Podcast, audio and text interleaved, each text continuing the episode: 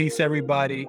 Welcome back to another episode of On Tilt, State of Black Mental Health and Policing in America. I'm Julius here with Miss Danielle. How you doing today? I'm good, Julius. How are you? I'm good. I'm good. Um, just grateful to be alive.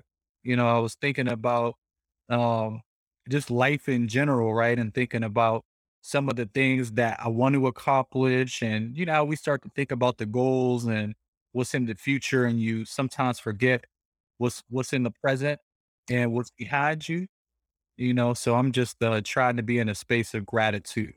Yes, yes. And you know, it, it's funny that you said that. Um, uh, uh, I had an opportunity to uh, uh, go back and you know paint our um our uh pottery. A friend and I we we did this pottery, and so I uh, went back and had an opportunity to paint. You know, it's like stages. The pottery is like in stages, and you know, just thinking about the many steps, like I realized I'm a bit impatient because I was like, first you make the pottery, then you got to come back and paint the pottery. Then you got once it goes through the fire again, then you got to come back and pick it up. So it's like three stages. And I'm like, I wanted the last stage to hurry up and go in the fire and be done. But life is not like that. You know what I'm saying? Some things come in stages and you have to allow the process to work itself out and don't skip the stages of what I call being refined. You know, going through the hard place, going through the heat and, and the fire, because it's only going to make you better. In the process, some things melt away. And sometimes you don't come out perfect, but it's okay because you come out growing.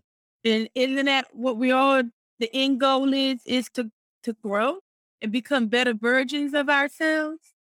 So it taught me a lesson and I had to reflect on that experience.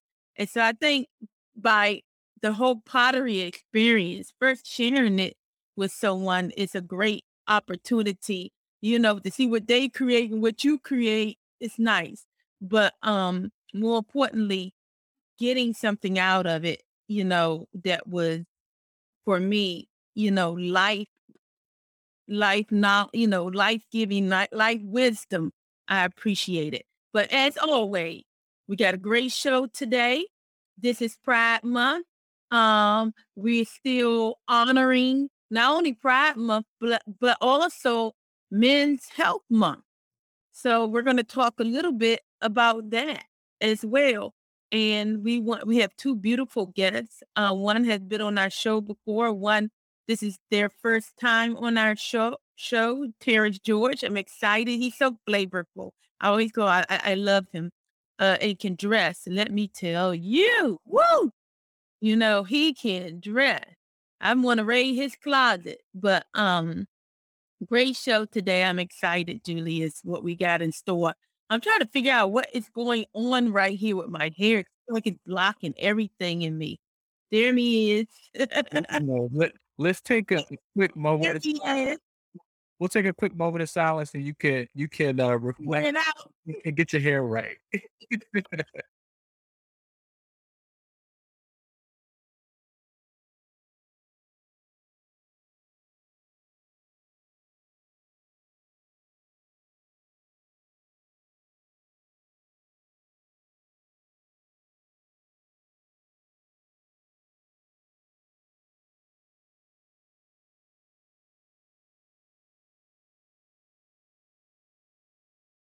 think it's better.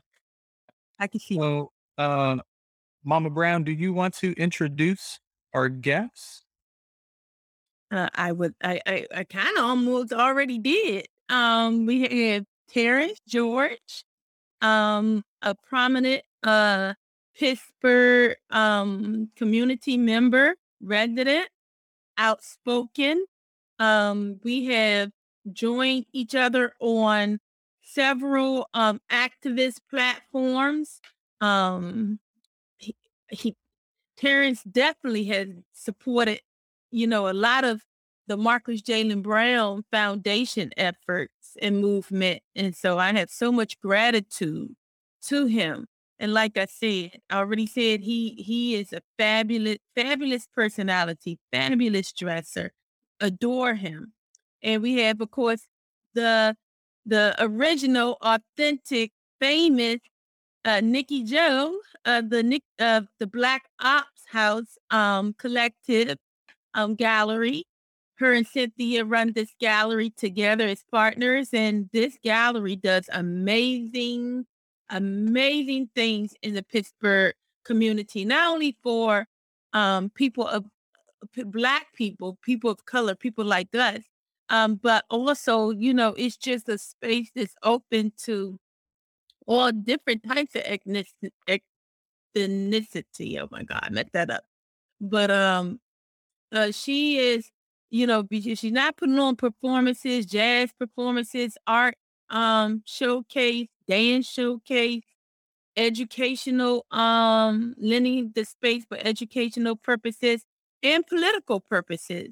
I mean, Nikki Joe is everywhere doing everything and such a poet writer. She writes so well that I don't her poems are are just incredible. I, I I don't understand why she doesn't have a book by now. Hopefully she will be working on that soon.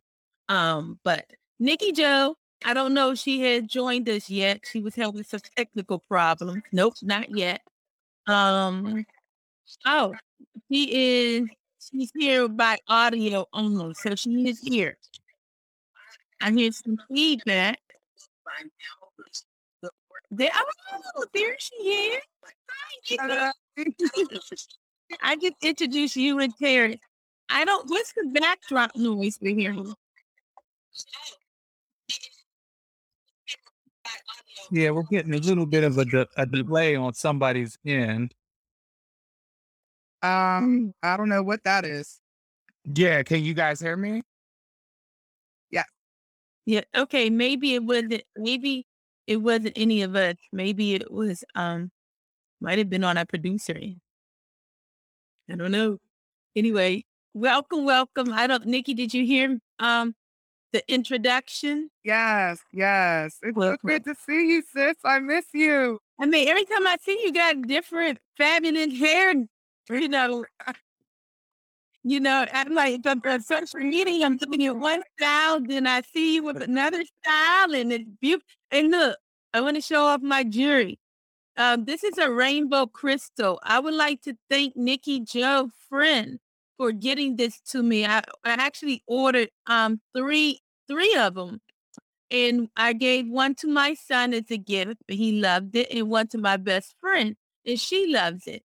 So we we, and look, I told Terrence we take um Pride Month serious, you know, as you know, in honor of my son. Um, my son Jamal, who's also a part of that community.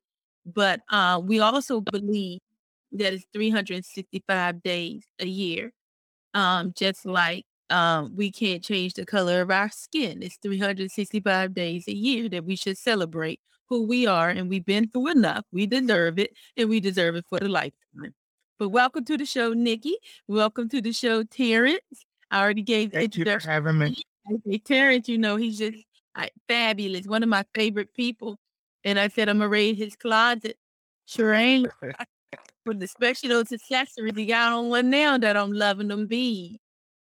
Oh, thank you. My kids, um, when I used to work in Louisiana, they made me a Malcolm X necklace. They said I look like him because I had a red beard. And so they made this for me. They brought it to me one day. Uh, you did have a red beard. And that's why I was wondering. I was like, what is different? Because you were kind of reddish, and I, I really like that look reddish beard on you. You think you might go back there? It was uh, really uh, what that's my natural color actually. I dye it black on purpose. Yeah. What? It's nice red, but I know, I know, I know. Did they get you confused? I like the other people. Did they get you pretty much? Yeah. Only reason why I said it because I think you want to to me. Go ahead. Thank you so much for having me uh, tonight. I really, well, this afternoon, I really really appreciate you guys. Mhm. Thank you. Thank you. Thank you. I love y'all. well, uh, yeah, of course, uh, uh, Julius is here, my fabulous co-host. I'm always, you know, so we, you know, we're a great partnership, and of course, Julius has still smile. And did I mess it up, Julius? Still smile. You always mess you up. That's okay. You got you got grace over here. Thank you, It's all good. Let, let's get let's get to our our guests though. I know, right? We got a lot a lot of amazing stuff, and we right we uh what ten minutes in, so we're running out of time. Um, so what when we talk about you know honoring, uplifting, and really celebrating Pride Month for Black and Brown folks, what does that mean for y'all? Um, I think that historically Pride was actually started by African American uh, people here in this country. Um, Marsha P. Johnson is uh, one, uh, well, probably the start of the Stone uh, Wall Revolution uh, in New York City. Um, but one of the things that we know across the country and world really is that uh, Black people don't necessarily get that credit. Um, they're not able well, we're our pride. We have separate prides now. There's white pride and there's black pride. Um, that's in every major city across the country. Um, even though, as we know, a lot of times black people in this country start movements, but they're always co-opted or they're always taken over by you know the larger or more popular or community in itself. And so when we talk about um, gay pride, I'm really mindful. We'll start it. Go to gay. Uh, uh, not too specifically, especially here in the city of Pittsburgh. Uh, one of the things that uh, Trans United Project Matters, which is my organization, um, and countless other organizers here, um, LGBT Black organizers here, complained about for years and years and years was that the Delta Foundation had made Pride very whitewashed. They had made it unaffordable um, for most people of color here because uh, to see Patti LaBelle, which is of our icons, right? It's $150. To see Toni Braxton was a paid for two tickets for me and my partner. It was almost, I want to say two to three hundred dollars. I'm really not exaggerating here. Yeah, and so Hundred two tickets. I'm sorry. It was 400. Oh yeah, okay, yeah. I think that's what we Yeah. paid to go to see Toni Braxton. Now, again, to be very clear and mindful, Toni Braxton is one of our icons, right? She, she, you know, she started in our community. She's, you know, one of our queens of R and B. Why are we paying 150, uh, well, 400 dollars for two tickets to see someone who we grew up listening to? Now she's popular. She's crossed over into mainstream. But what I'm getting at and trying to paint a picture for you is that most African American people, and I'm not, I, I, I don't want to talk about people's finances or, or belittle what we can afford or what we can do, but that's a lot to put on uh, a community that just wants to celebrate who they are, right?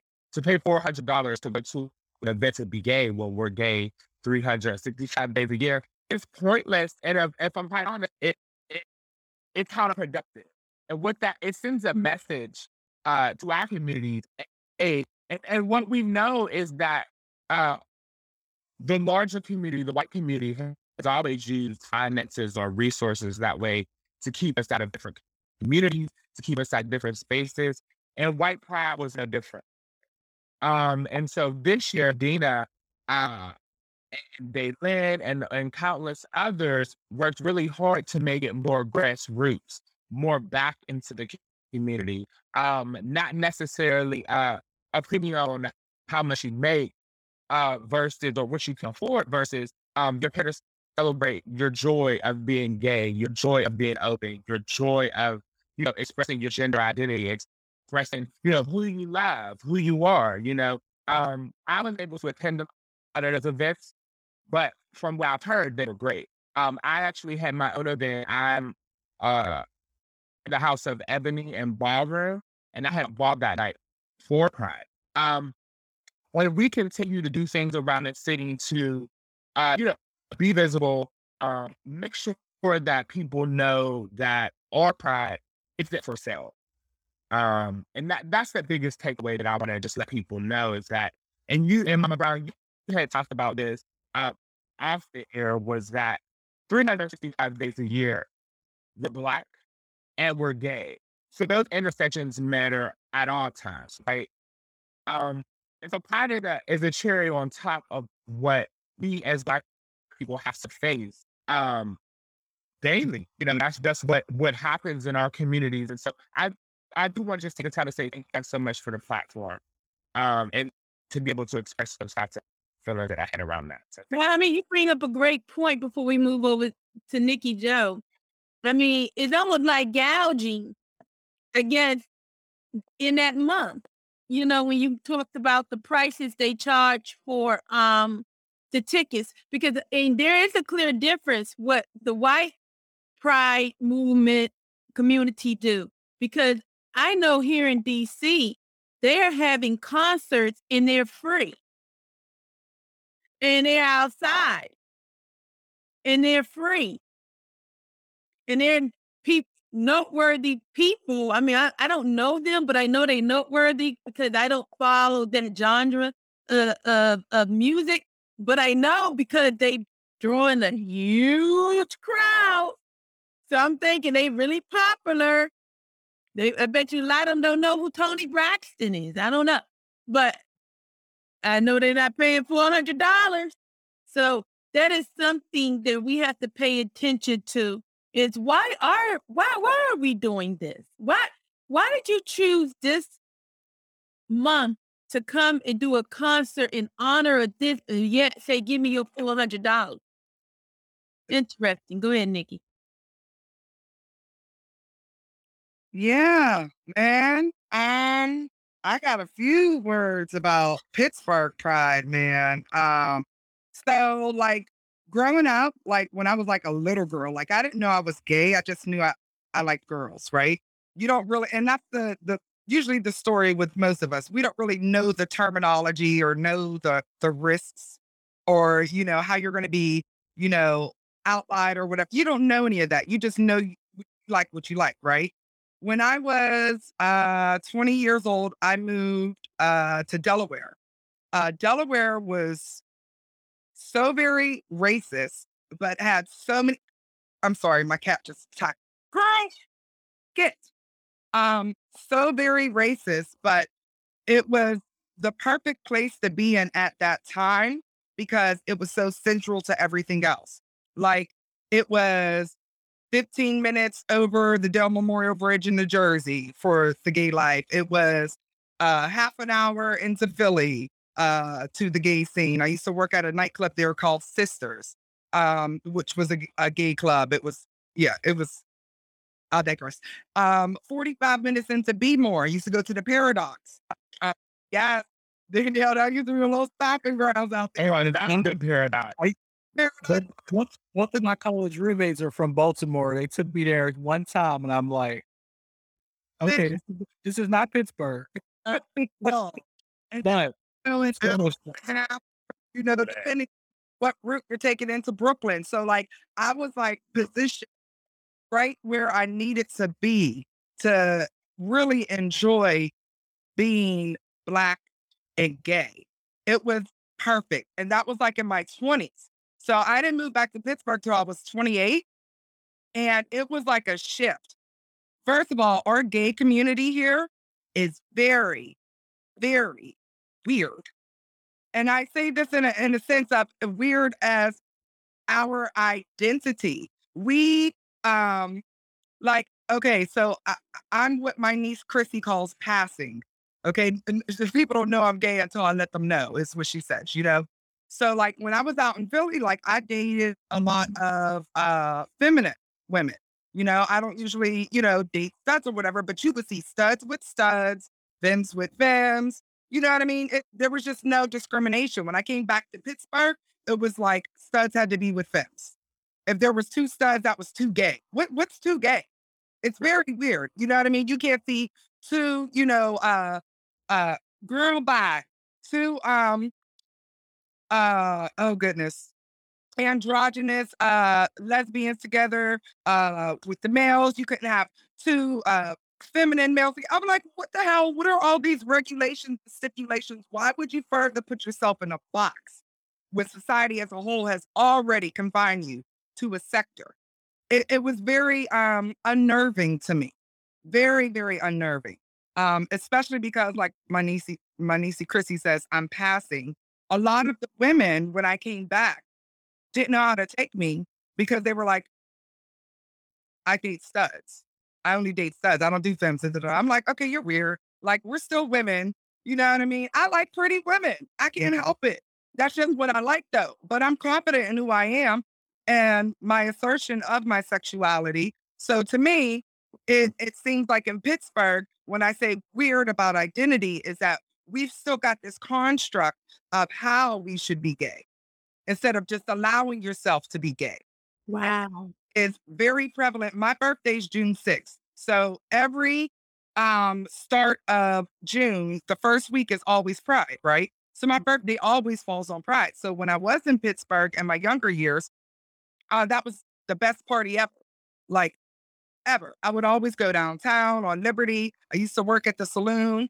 Don't patronize there. They used to work at the saloon and the Tilden. You know what I mean? Right during Pride, it was lit.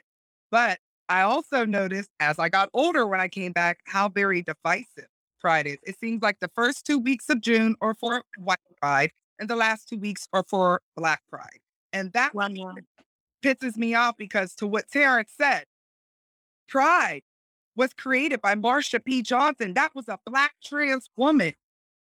She created Pride. So to me, in a sense, if I'm going into my Black history bag, you want to give us 28 days to celebrate being Black in February. And then you want to make us divide up a month that we created to celebrate our gayness with people who are appropriating the culture.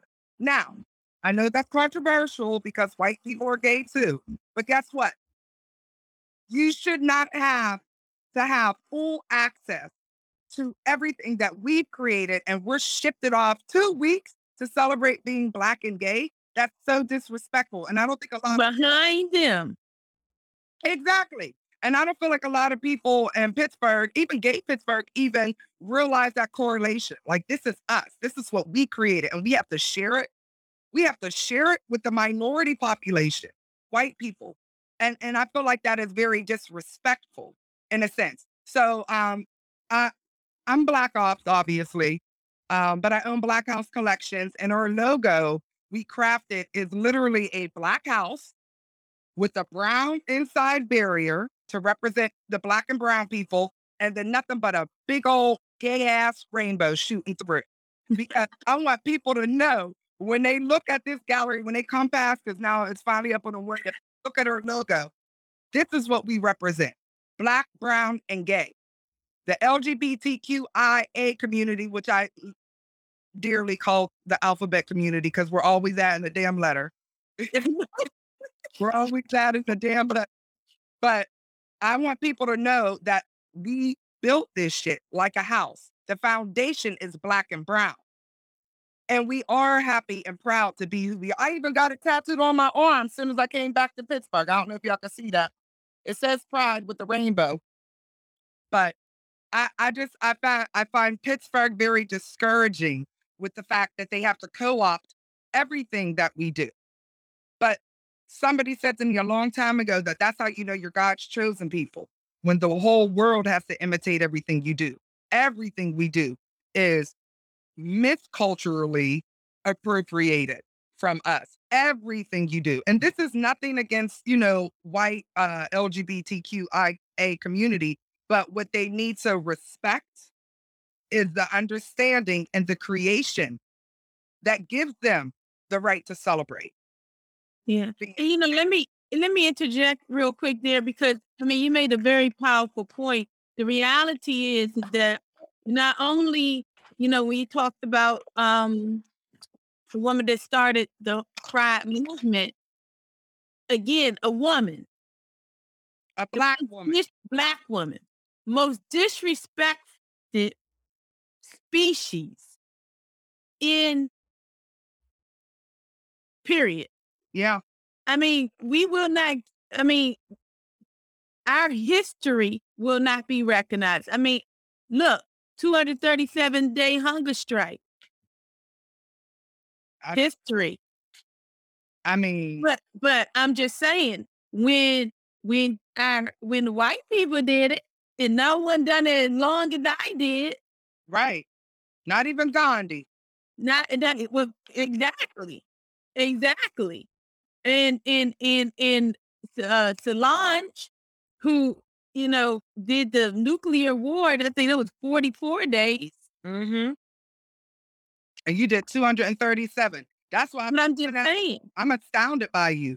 I am look, but, by but in that in that, but my point is, is that it's black women, like you to your point, you know, we we just don't get the due respect and recognition.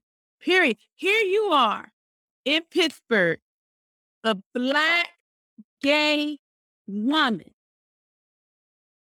who started a black gallery. That that is crazy. you. And how much support? I mean, you, I watch you close and from a distance. You fight for every single thing you get. I try. I- I know It's it- like this. It really is just like to me. It's like the location of it being downtown found us because we were looking to go to Homewood. You know what I mean? But that place found us for a reason. And I tell people this how the white lady, because there's lots above our gallery. This old white lady came down with her little ugly poodle talking about, you know, is this an art gallery? Clearly looking in the windows and Right. right. black art. But because everything was black, she had to ask, what made you decide to open up an art gallery downtown? Why didn't you go to Homewood or Wilkinsburg? So my thought mm. was, I thought it was about time we come and gentrify your shit. right. Because you clap back with strong, Nikki. look, because what you're not going to do is tell us we can't be where we want to be. The end goal is we going to buy up everything on First Avenue and make it Black Wall Street. You know, it's a be, being black and being gay is such a um fetishized uh fetishized uh, I, I can't say it right but it it we're we're like oh my god the white gay men love black gay oh my god they put them on pedestals and you know this that and the third like to use the language and everything and you know what i mean and white gay women are the same way are the same way We'll put black gay women on a pedestal, but do nothing to help. First of all, all you white LGBTQIA community members, when it comes to June 1st, and you know that we got Toni Braxton coming into town, and why don't you use all of that money that you know that we did have to, um, you know, had to raise up to get Toni here to buy a ticket for these black LGBTQ members that you put on a pedestal? Put your money where your mouth is. Toni didn't come for you. She came for us because Toni loves the kids. Toni came for us. Patti came for us. You know what I mean? Do you remember when Gladys came, Terrence? I mean, these are our icons who reflect us and represent us and who support us openly. When you got somebody as fine and elder as Patti LaBelle who comes to your city to oh, she's lost her entire mind. Comes to eh, to your city, you know, to represent for the black gay community, and all the white people buy up all the tickets, all the tickets. Do you know only um oh, do you remember uh Terrence when Patti came, there was only about 20, 30 of us that actually got in. You know, it, it, it- let me say this. That all out. from, but but Patti's camp have to be held accountable for a lot of that too. Um, they have to be. I know it's about the bottom line when it comes to money, but sometimes it's not. When you're when you're centering yourself around a cause, they should have had a little bit more control over the ticket sales and, and to whom the ticket sales are going to, and the promotion and making sure that the community was well represented. I kind of have to disagree, only for the mere fact that every other city Now, I would, where these yeah, I would, I, I, real quick, Terrence, I'm sorry. Every other city where these um artists and icons No, go go ahead. to, they don't get a city tax. Pittsburgh taxes black entertainers who come into the city. That's why we never hear a concert. Yeah, Wow. Pittsburgh does that. So they make sure if we want black entertainment, like they have that Wow. that uh, what's his name, Kesney Chesnut, Kes, Kesney Chennett, that country guy who comes and fucks up the North of Kenny. Chesney. Yep. him. He comes, uh, what they uh pay him an astronomical amount, but they'll make his ticket prices really low so that all these hickabillies can go out there and mess up all the North Side. But when our icons come into the city, they are taxed, and that I makes know. the ticket prices higher. So it's kind of almost out of Patti's hands. Wow. But yeah, Wow. But even, but even, but even, uh, putting, even, uh, piggybacking off of what Nikki just said, it, there, I, I agree with Nikki in the vein that the her camp is just probably being told by the white people who are in charge that this is an inclusive event. I used to sit on the Pride board with um Gary Van Horn when I was like 16, 17. I used to do the youth stage for Pride. And I explained to him multiple times that these tickets just aren't affordable. I know that my friend cannot afford to pay for that. And he pr- pretty much said that that's our problem. You know, that was his commentary 15 years ago. You know, that, it, well, you guys, I don't feel like, because I remember the, the, the when the GLCC used to run it, they got like a hundred thousand, something like that, a little more, which isn't a lot of money now, but it was then. Um, and I said, well, can we get like 10, 15 for Black Gay Pride? You know, like let's just set for some of that out for for the community, the other people who can't afford it. And their commentary was, well, Pride is for everybody. So you guys should just get in where you fit in. Is is was the conversations that we would have around that. And obviously I would never get in where you fit in tight. So I had a lot to say, like, this isn't right, this isn't fair. And you know, when you're that black person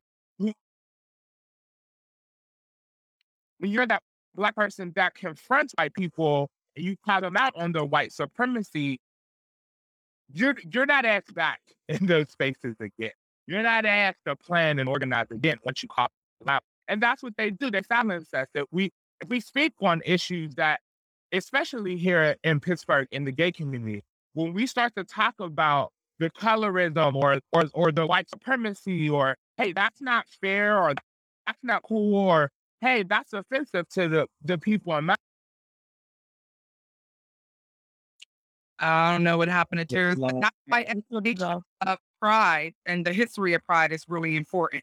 We need to make that a staple here in Pittsburgh because every other city I've lived in, and I've lived in a lot of cities, every city I lived in is cognizant of the fact of the creation of pride and gives the respect where it's due. They put the money in, like how you said, there's free concerts in DC with mm-hmm. prominent artists because they respect the history of pride. They know who it create, who created it, and they are not going to allow the people it. And it's unfortunate, but Pittsburgh, they know the history, but they don't care because it's all about their their it's You know, New York does it a lot too. They do a lot of free concerts for the black community for pride. And I, I'm just what what what is needed to be done? Let's let's seize this time right now. What is needed to be done? We protest for a lot of things.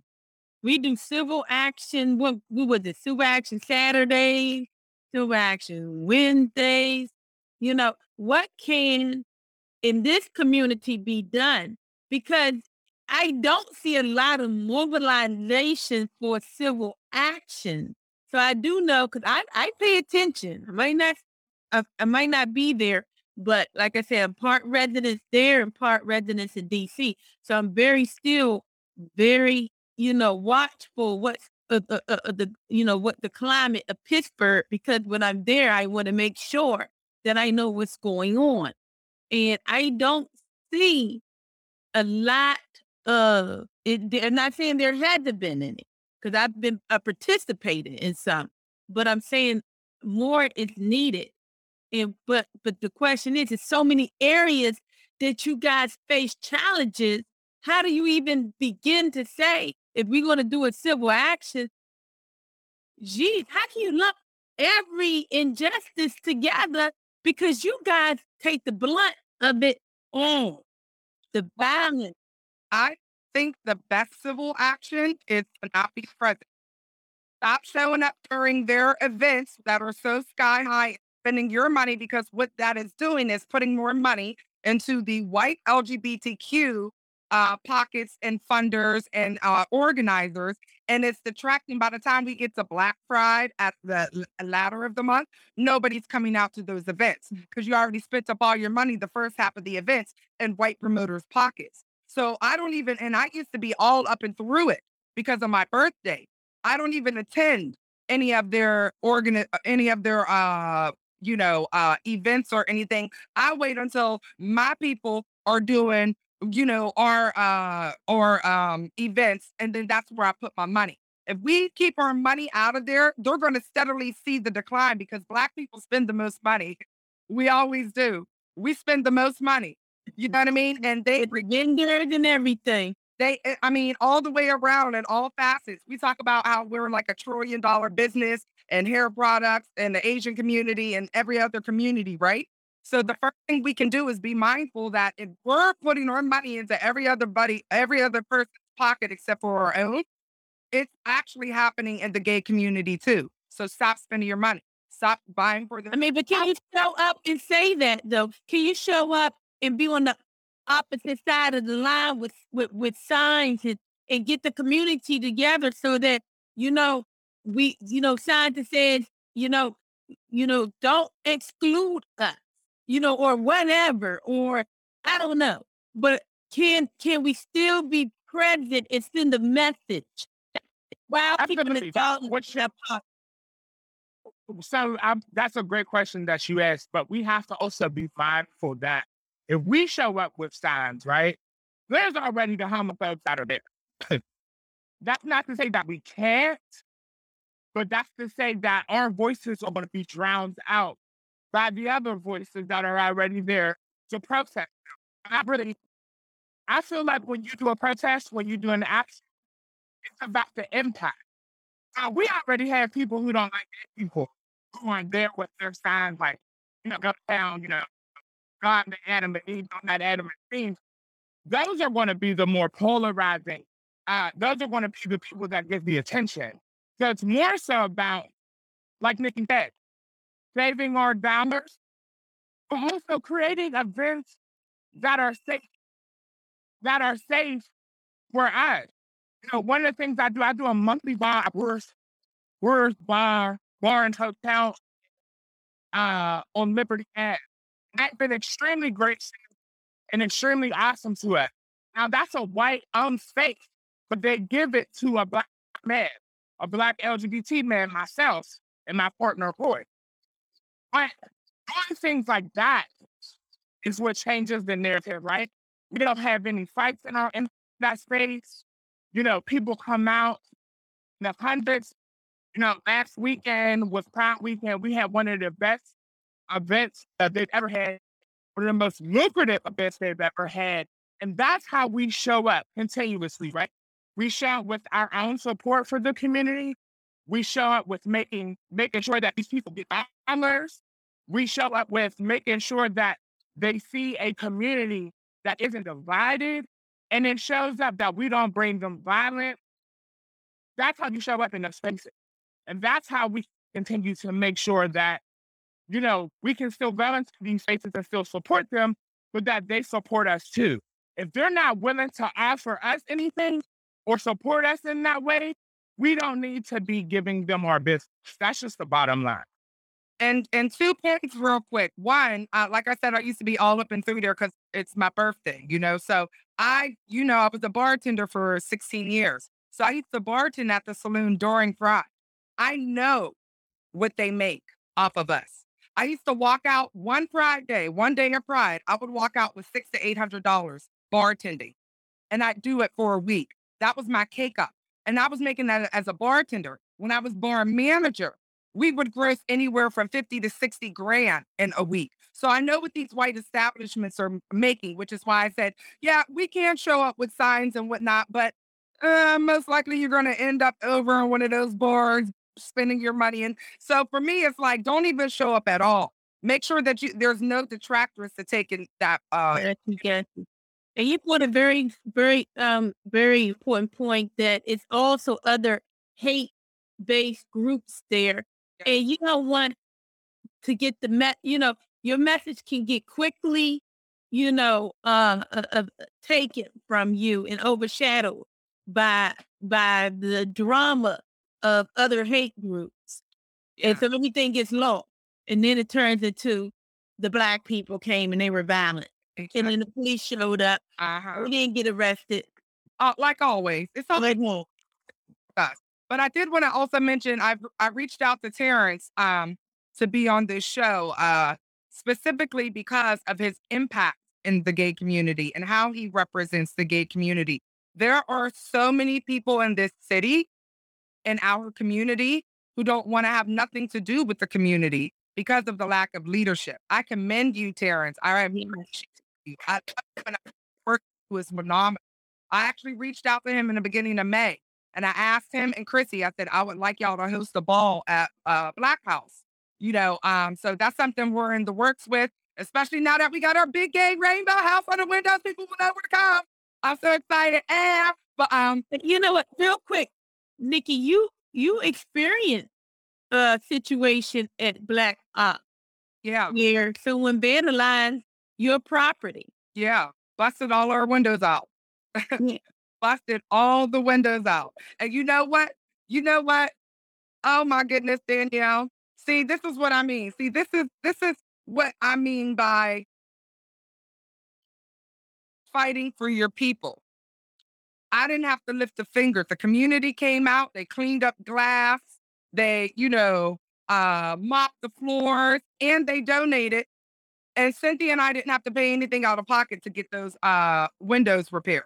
When you fight for the community, the community fights for you. And it's things like that that give me purpose. I said, you know what? You must be doing something right. If the community cared enough to come down and make sure y'all were good. We are two black women who own a business downtown in a very racist city. And they busted our windows out the day after Trump got the boot. I was in Miami Yeah. during the election. It was a Saturday when he lost. They vandalized us Sunday. I came back on a plane Sunday to busted windows Monday morning. They Yep. did Sunday night. So I was like, okay, Pittsburgh stronger than hate my ass. But the community Yeah. stepped up. And it was, and you know what? And I'm not just saying the black community. I I do have to give, you know, my shout. White people came out too. White people in the LGBTQIA community came out. But the community as a whole took care of Black House Collection. And that's and, and, and it was like the people who came out from the white LGBTQIA community also respect the history of pride and, and what it means. And they know their role. They know their role is not to come in and supersede our blackness. Yeah. So it's like it's about education. Did you know it's also um Black Men's Health Month? So so Terrence, Get your prostate checked. how how are you taking care of Terrence? Take care of Terrence. Uh, um, I actually have it- I go to the gym at least four to five times out of week. Um, it's something that I do on and off, but I make sure specifically that I'm in there at least two days out of the week. That's one of the things. The second thing is it's just being around my community.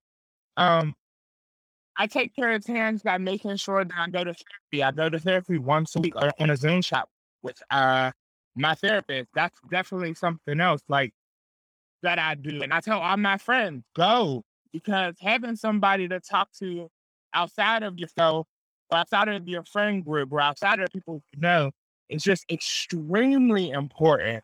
Um, and black men, we don't get that space to say we're tired or we're exhausted. We're supposed to be warriors. We're supposed to be strong. We're supposed to just deal with it. You know, one of the things that really impacted me last summer was losing one of my best friends. a lot of my cousins who are straight, a lot of my uncles, a lot of just people that I know in the community, especially black, they lose people all the time. Um, you know, to gun violence, to violence in the streets. But we're not told that we're allowed to mourn them. We're supposed to be strong. We're not supposed to cry. We're not supposed to deal with that. Grief is something that I'm still dealing with. And I lost my friend in 2020. Um, I'm still dealing with that today. That's somebody that, you know, I thought I was going to know for the rest of my life. And I think that, I mean, now we see that there's a premium on Black mental health and about Black men taking care of themselves. But a few years ago, that wasn't the narrative, right? And so it's just about Black Black men specifically making sure we're checking in with ourselves. It's okay to be vulnerable. It's okay to have bad days. It's okay to have have a therapist to talk to. Shoot, it's okay to take antidepressants if that's what you need. You know, um, hey Mike, how are you? We don't again, we don't we don't we don't take care yeah, we don't take care of those things in the community um like we should. Um, but I do like to see the changes.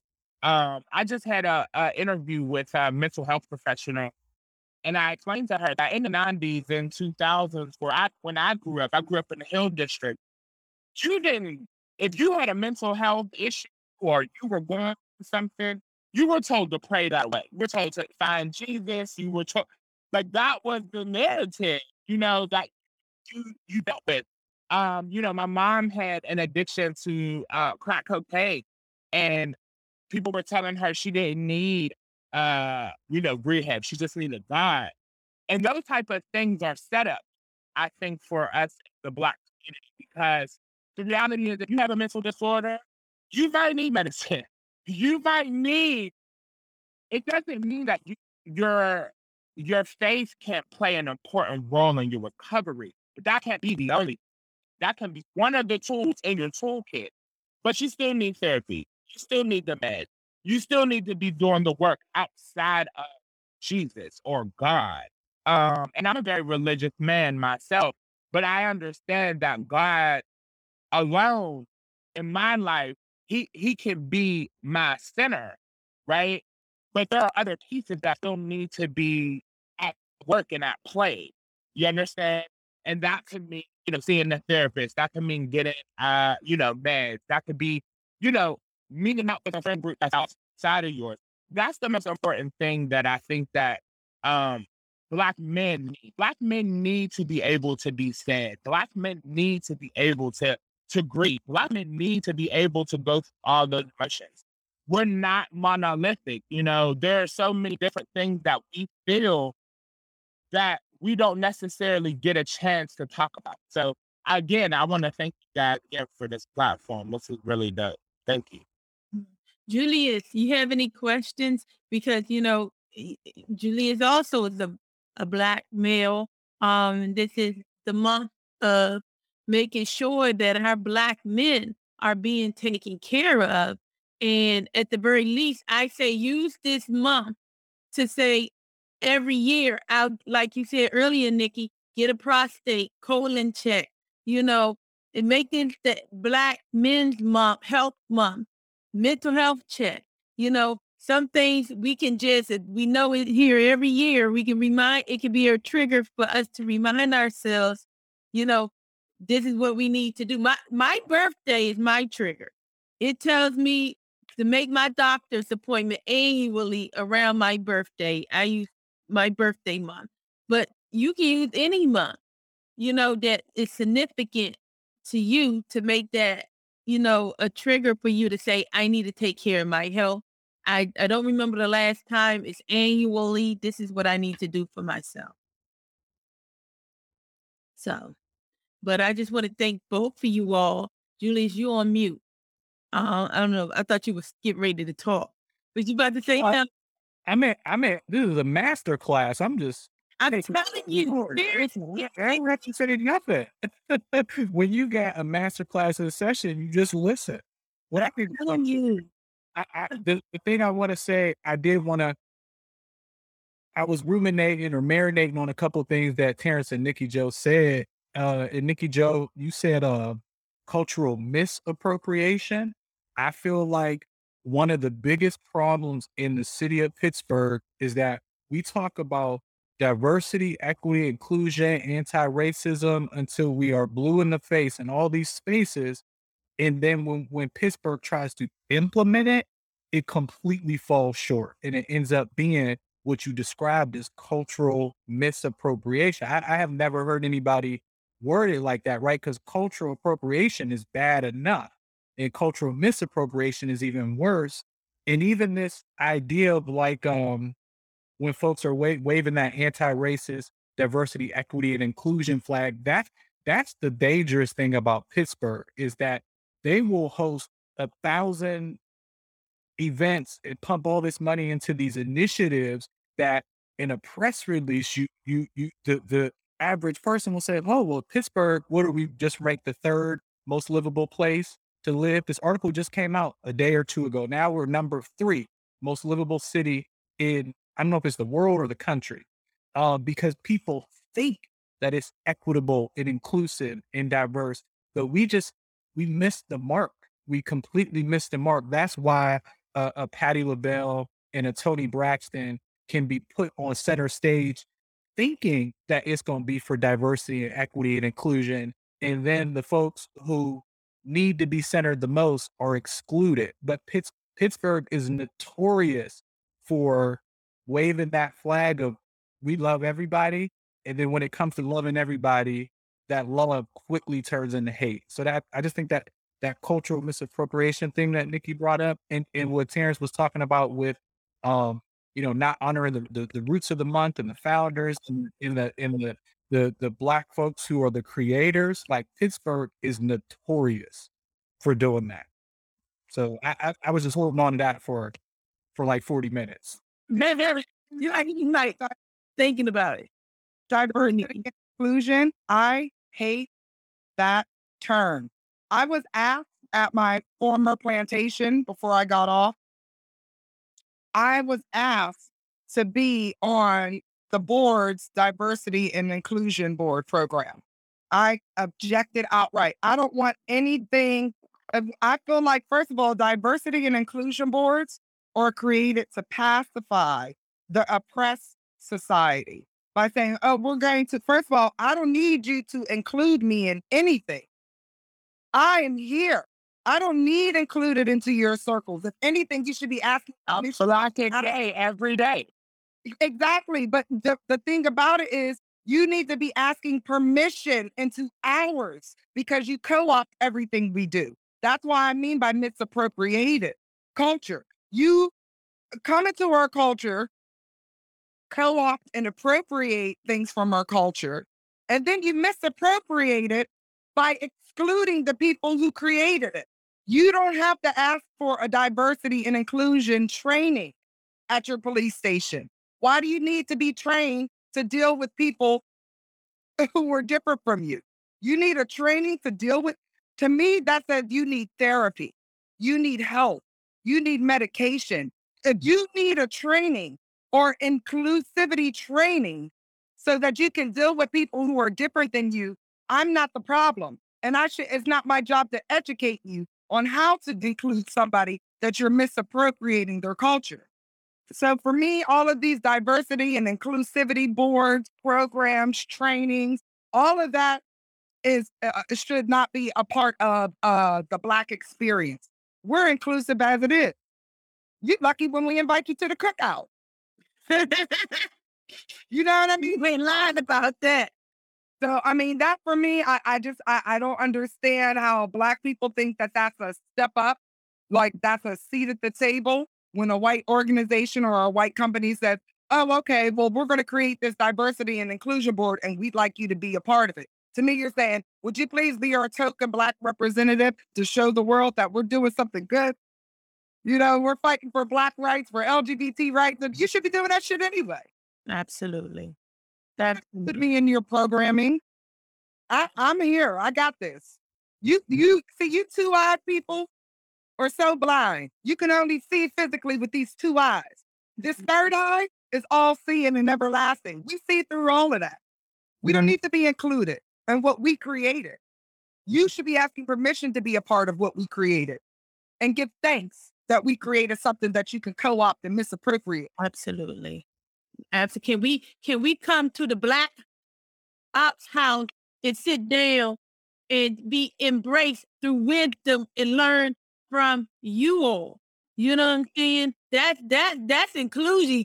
Ask permission to come to our space. How many inv- invites do you get to your space? I know we're running out of time, Julia.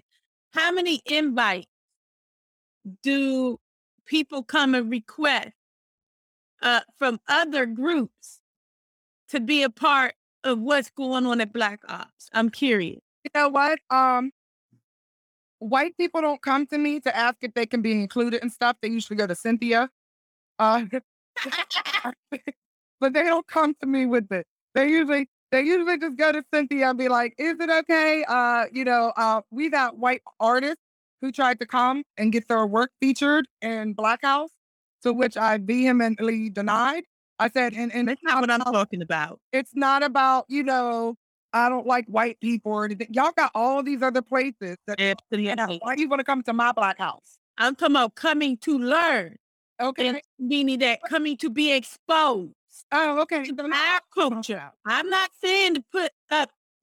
No, I agree hundred percent. There's other galleries, another gallery. about that though. Here's the thing about that education though, uh, sis. Uh, I'm tired of trying to teach white people about their arrogance over their ignorance. I'm tired of trying to educate white people on racism and prejudice because there is a clear difference. I am tired and it is not my responsibility or my duty mm-hmm. to educate you about something you created. I, I I can't do it. I don't have the wherewithal to do it when I'm trying to save a whole people that look like me. So what white people need to do is stop clamoring to black people for education on something they created. Instead, educate themselves and their white counterparts so that when they do come into our spaces, they know their place, they know their role, and they know that they need to respect the gods that we are. It's not about coming to us to get educated. It's not our job to do that. We have to educate our own people. We are the oppressed party. So all of the courses and the classes that are held and will be held going forward in the future with blackout is for our people. That logo is the truth. It's for the black, the brown, and the black and brown gay community because we have to um, educate each other first before we can even think about going out in the world and allowing anybody to be included into our space. Well, thank you for setting me straight. And when the young lady said, when look, and when the young lady asked about why are you there, you said, "Oh, Homewood is our second location coming soon." Um, let, let me read it. Let me read this real quick before we wrap up because I think it kind of captures a little bit the essence of what we've been talking about. I don't know if anybody has seen the the high on high on the hog. People, talking about high on the hog. Yeah, And there's this quote. Um, I read it earlier today. We call our food soul food. We are the only people who named our cuisine after something invisible that you can feel, like love and God, something completely transcendental. It's about a connection between us and our dead, and us and those who are waiting to be born. when he said this, Julia, I was like, I never thought of it that way. me either. Michael No other culture, no other race of people has a, a, a food, a source, or anything named after their god, their ancestral spirit. We have something called soul food. That's real. That's real. That's real. That's real. Terry, Well, you have anything you left? been killed the uh, British in Haiti's revolution. Did y'all know that? Botany, the study of plants, the foods that we made were to uh, strengthen us and to poison the masses. They killed over 3,000 masses all throughout Haiti. That was the first step, or soul food. That's just so deep when you think about it. I'm sorry. I'm gonna stop talking. I'm talking. No, no, you fine. No, man, bad time. I'm going to give Terrence opportunity. to- Any closing remarks? Yes, I just want to say that when we talk about pride, uh, pride has a very deep meaning for me because I'm a black man, so I'm prideful and just in general of who I am and, and the South and the and, and, and the oppression that we I've seen my forefathers and my ancestors be. So I'm not really prideful in that, but also being a proud gay black man is something that, you know, 10 years ago, you just weren't proud of it, kept that in the shadow. I just want to say that I've seen the change, that I'm old enough to see how, you know, th- you guys, uh, Juliet and Mama Brown, uh, or or trying to be educated and trying to understand uh, what the intersections are like for someone like me. So I just really, really, really, truly want to say thank you so much uh, for giving me the opportunity to have a voice um, uh, in, in a community. The Black community is very multifaceted, and there's so many times. Um, and so just thank you so much again for giving me the opportunity to That will make me cry. the the Okay. piece, the piece of my community that I represent, that I go so hard for daily. Um, so just thank you so much for that. I, I'm I'm grateful and I'm humbled and I'm I'm honored. Thank you. Terrence, I want to be, you know, I want to be Terrence. I want to be a better mother to my gay son. And I think I'm awesome. I really do. But I want him to know, and I want him to feel that he can, like how you say, I'm a, a I had pride. I'm proudful. Like growing up, my son is 28 years old. He he grew up during a time where it was right on the cusp, you know, where he he couldn't even say that out loud, you know, and he had to find pockets of people that he could even, you know, be around and, and they would accept him and he can identify with, you know. So he came up right during during a time of acceptance and emerging and and and and, and people becoming more and more outspoken and and not have to work. I had to take my son out of school. He rode horses. He didn't play football, basketball. He rode horses when he was six. I had to put him in a private school so that they would stop trying to jump him because Mama Brown was coming for him. Okay? I was coming out, you know, this street. Don't get it twisted. I was I got tired of going after the parent because they was getting ready to be getting ready to go down. So I said, you know what?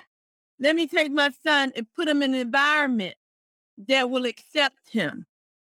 You know, and, and, and still there was challenges. I was like, it was better. those environment, Yeah. those environments will cha- would would have challenged your son in a different way because I went to Baldwin High School and I don't know. No, my mom wanted to get me out of. She don't want me in Schenley. She wanted me out of the hood, and she wanted to go to a non-white high school, which is pretty much what it was. But but the challenges were different because they didn't understand my culture. They didn't understand who I was as a person. And so it's not about running away from our community, right? It's not about running to to the white area that you think will be better for your child. It's about educating those people that are around in your communities because sometimes, you know, you're blessed enough to be able to, you know, be able to do it up. But there's a lot of moms and there's a lot of dads who don't have those resources to to to to get their kid out of a, a situation like that. But their kid may be gay, but their kid may be trans. The most important thing is the education. The most important thing is to challenge those parents to say, my child is different, but love him or her just the same. That's what we need to be doing more in the Black community when it comes to this gay stuff and when it comes to this trans stuff.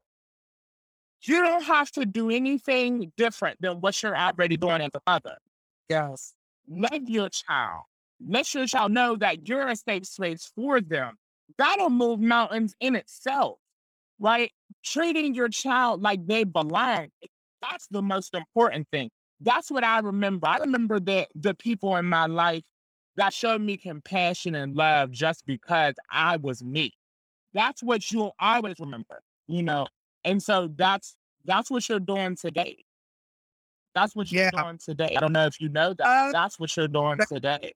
child, uh, regardless of who they are, is the most important thing ever. I remember when I was coming up, and like I said, I didn't know I was gay, but I knew my Uncle Willie was, and everybody loved him. So I'm like, I mean, it's nothing. You know what I mean? Like, it was not a big deal in my family. I remember my grandma coming down and sitting next to me on the couch, and she said, Is you a gay? I was like 14 years old. And I said, Am I gay? She's like, Or is you like both like of them? You like a both? Is you a gay or not? And I was like, Grandma, I don't know. And she was just like, Well, like who you like. What the hell? You know? Like it wasn't a big deal. It was just that knowing that regardless if I was gay, if I was bi, if I was trans, I was loved. And that is the biggest thing because it makes you go out into the world confidently. So when you do have to face these people who are discriminatory against you because of your, and we got to stop calling it sexual preference. People don't prefer to be gay. I hate that. I mean, people are born gay. Like, they'll be like, well, you weren't born gay. You chose. I'm sorry. uh, Were you born straight? You were born straight, right? You knew that you like, you know, this is how you are. So why do you say I prefer to be gay? I just like what I like, you know? And and people are who they are. You know, if I felt like a little boy growing up, I was a tomboy like it. Oh, you know what I mean? And, and uh, boys used to mess with me. They used to call me Brother Nick. Brother Nick. And I didn't care. I just beat him up. You know what I mean? But like, you know, knowing that I had the love at home that I could be whoever I wanted to be or grow into whoever I was supposed to become. You know, that's what's most important as a mother to give that love that un- that's the the meaning of unconditional love. Like, baby, I don't care who you are. I don't care if, if you grow up and, you know, get some titties or if you want to, you know what I mean? Or take them off or what have you. I love you regardless because I birthed you. That's probably why I ain't got no kids. so you got them kids. No, I will fuck a kid up for messing with my child. Every No, but Nikki, you got a lot of kids out there. I see them look up to you. You good. know, you got a lot of kids. You really do. But thank you all for I having appreciate that show. much. I, I did want to say that, like, in my, I share the same sentiments as Terrence. You know, this is my second time on the show. Every time I come here, I feel so welcome. Nothing's on edge or weird or awkward. Y'all feel like kin, and I appreciate that. You know, like Julius. You know, we don't know each other too well, but we know each other. You know what I mean? I just always appreciate you. You always got this warm demeanor, this welcoming and inviting, and a very introspective look on things. And that is just so endearing. Sis Danielle, you know, we done been in the trenches together. Like, I love you, like, you know, man, I love you like cornbread. like those food. Yes, yes. But I, I'm I'm just so appreciative of you just giving us the platform to speak on our issues in the Black community because, to be honest, a lot of people aren't speaking about the Black gay community. And um, uh, Terrence, I'm a, you know how I feel about you, bro. I mean, I love you all so much. Thank you. Thank y'all so much. Love y'all too. Thank y'all. We appreciate y'all. Y'all for joining us. Bye bye. Love you.